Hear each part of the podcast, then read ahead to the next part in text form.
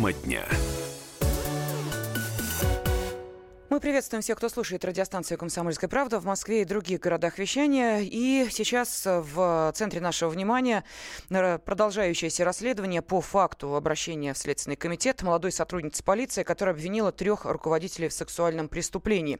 Но я напомню, что подозреваемые в этом преступлении больше в полиции не работают. Министр внутренних дел Башкирии Роман Деев уволил трех офицеров за проступки, порочащие честь и достоинство сотрудника полиции.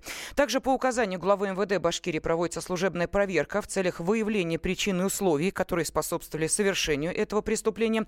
Ну и буквально в эти минуты в Кировском суде Уфы э, должны решить, э, какая мера пресечения будет э, избрана бывшим сотрудникам полиции, которых и подозревают в изнасиловании девушки-дознавателя в здании ОМВД. Ну а с нами на связи наш корреспондент в Уфе Яна Базекина. Яна, здравствуйте. Добрый день. Да, ну, насколько я понимаю, вам сейчас э, сложная задача выпала разбираться в хитросплетениях э, этого сюжета, потому что на поверку все ясно. Э, трое людей распевают горячительные. Молодая девушка, которая появляется в кабинете по приглашению одного из них. А вот что происходило дальше, кстати, по э, некоторым версиям, я не знаю, э, опровергните вы их или подтвердите, э, были некие неуставные отношения между этой 23-летней, ну, назовем ее так, Гузель, как называют ее в нашей редакции, имя изменено, и одним из э, трех присутствующих э, на распитии э, спиртных напитков. Это так или нет? Нет, такой версии мы не подтверждаем. Угу. То, что касается новой информации, поступившей от супруги одного из трех задержанных, речь идет о 34-летнем Павле Еремчуке. Вы с ней общались, да? Да, все верно. Причем мне удалось пообщаться сразу с двумя женщинами. Это бывшей супругой э, Павла Ерумчука, которая, кстати, почему-то не особо захотела с нами общаться, заявив, что с этим человеком ее связывает только лишь несовершеннолетний ребенок, и комментировать его скандала она не собирается. Зато нынешняя супруга Павла оказалась гораздо более словоохотливой и заявила нам, что ее мужа просто пытаются очернить. У нее есть, по ее словам, якобы неопровержимые доказательства, что в ту руковую ночь мужчина находился дома. Простите, сказала, пожалуйста, Яна, да. давайте мы сейчас послушаем прямую речь э, самой супруги Павла, угу. а затем обязательно э, услышим ваш комментарий, потому что буквально вот 30 секунд у нас э, есть ее монолога, а дальше я понимаю, что нужно будет очень много объяснять в этой истории. Давайте послушаем. Он шел с работы ближе к 12, лег спать всю ночь он спал. Потом утром в 6.30 у него будильник, он встал на работу, в душ сходил, спокойно оделся и вышел на работу. Он целый день отработал. Вечером, ну, мы созваниваемся, естественный вопрос. Когда придешь, когда с работы освободишься? Он говорит, ну вот ближе к 10 освобожусь. Я говорю, ладно, ладно. Он в 10 часов звонил, мол, вроде где ты там. Он говорит, к нам приехали УСБшники, проверка какая-то. Чуть попозже приеду. Я уже спать легла, просыпаюсь в 3 часа, его нету. Я начала звонить, трубку не берет, ничего, ну я стала беспокоиться уже. А, итак, о каком а, времени идет э, речь? О той роковой ночи э, или о последующих событиях? Э, изначально идет речь, что он ночевал дома именно в ту роковую ночь на 30 октября. Угу.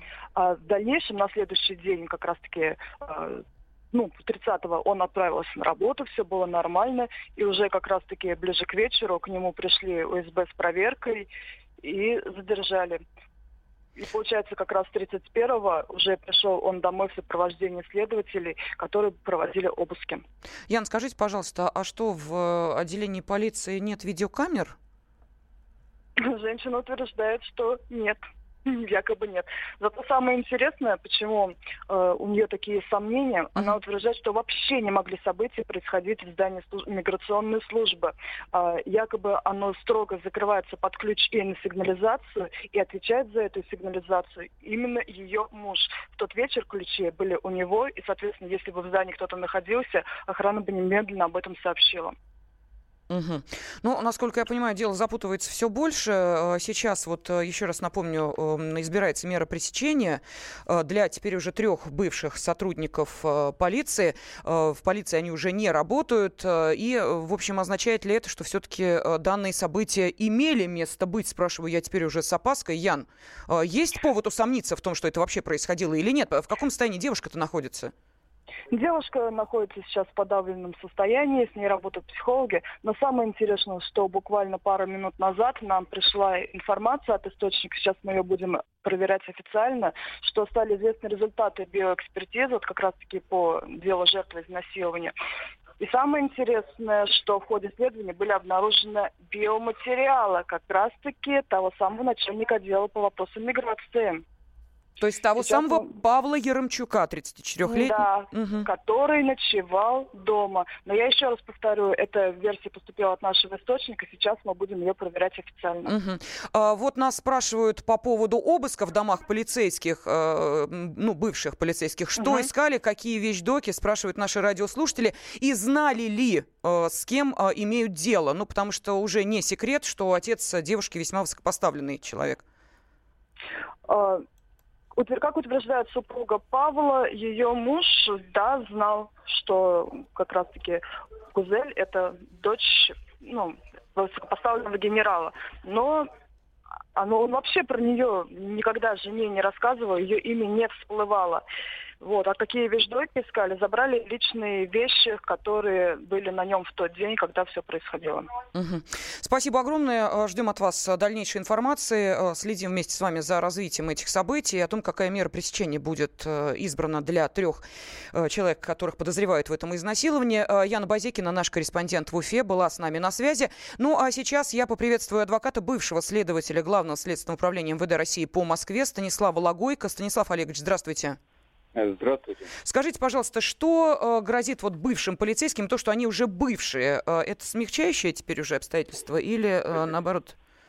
Нет, конечно, это никаким образом не смягчающее обстоятельство, с учетом того, что это только профессиональное решение, то есть это от, относится только к роду их деятельности, не более того. Никак на факт совершения им преступления, на квалификацию этого преступления это решение не влияет. Э, скажите, пожалуйста, вам вопрос как бывшему следователю Главного следственного управления МВД России по Москве. Э, вот есть тут э, прозвучали некие сомнения, есть ли видеокамеры в коридорах, кабинетах и так далее, они есть или нет? Вот этот факт сам совершенного преступления, как вы считаете, он был зафиксирован на видео или нет? Ну, по поводу Башкортостана, я не знаю, есть у них камеры, нет. Естественно, в служебных помещениях они не предусмотрены. Uh-huh. В кабинетах э, сотрудников, по крайней мере в Москве, они не установлены. Они установлены в служебных помещениях, то есть, например, в коридорах, в дежурной части, э, те вот, э, места, где требуется контроль за там перемещением, за принятием каких-то действий. Uh-huh. А в служебных кабинетах не предусмотрено. Станислав Олегович, минутка остается. Скажите, пожалуйста, вот э, сейчас пишут о том, что э, может до 10 э, лет грозить подозр... тем, кого подозревают в этом преступлении. Понятно. Действительно, вот такой срок?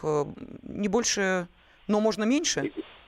Но, если честно, мы не знаем, по какой статье возбуждено уголовное дело. Если бы действительно это было изнасилование, то есть 131 статья, то вторая часть групповое изнасилование, да, у них максимальная наказанию предусмотрено до 10 лет лишения свободы, то же самое там, э, сексуальные действия. А вот зато есть 133 статья еще в Уголовном кодексе, мы же не знаем, что именно там произошло, да? А есть понятие такое, как понуждение к действиям сексуального характера. И оно предусматривает э, ведомственное подчинение. То есть если вы находитесь э, в какой-то... Э, Прошу прощения, и по ней сколько может грозить? До, до года. Да, спасибо огромное. Адвокат, э, бывший следователь Главного следственного управления МВД России по Москве Станислав Лагойко был с нами на связи. Тема дня. Товарищ адвокат! Адвокат! Спокойно, спокойно. Народного адвоката Леонида Альшанского хватит на всех. Юридические консультации в прямом эфире. Слушайте и звоните по субботам с 16 часов по московскому времени.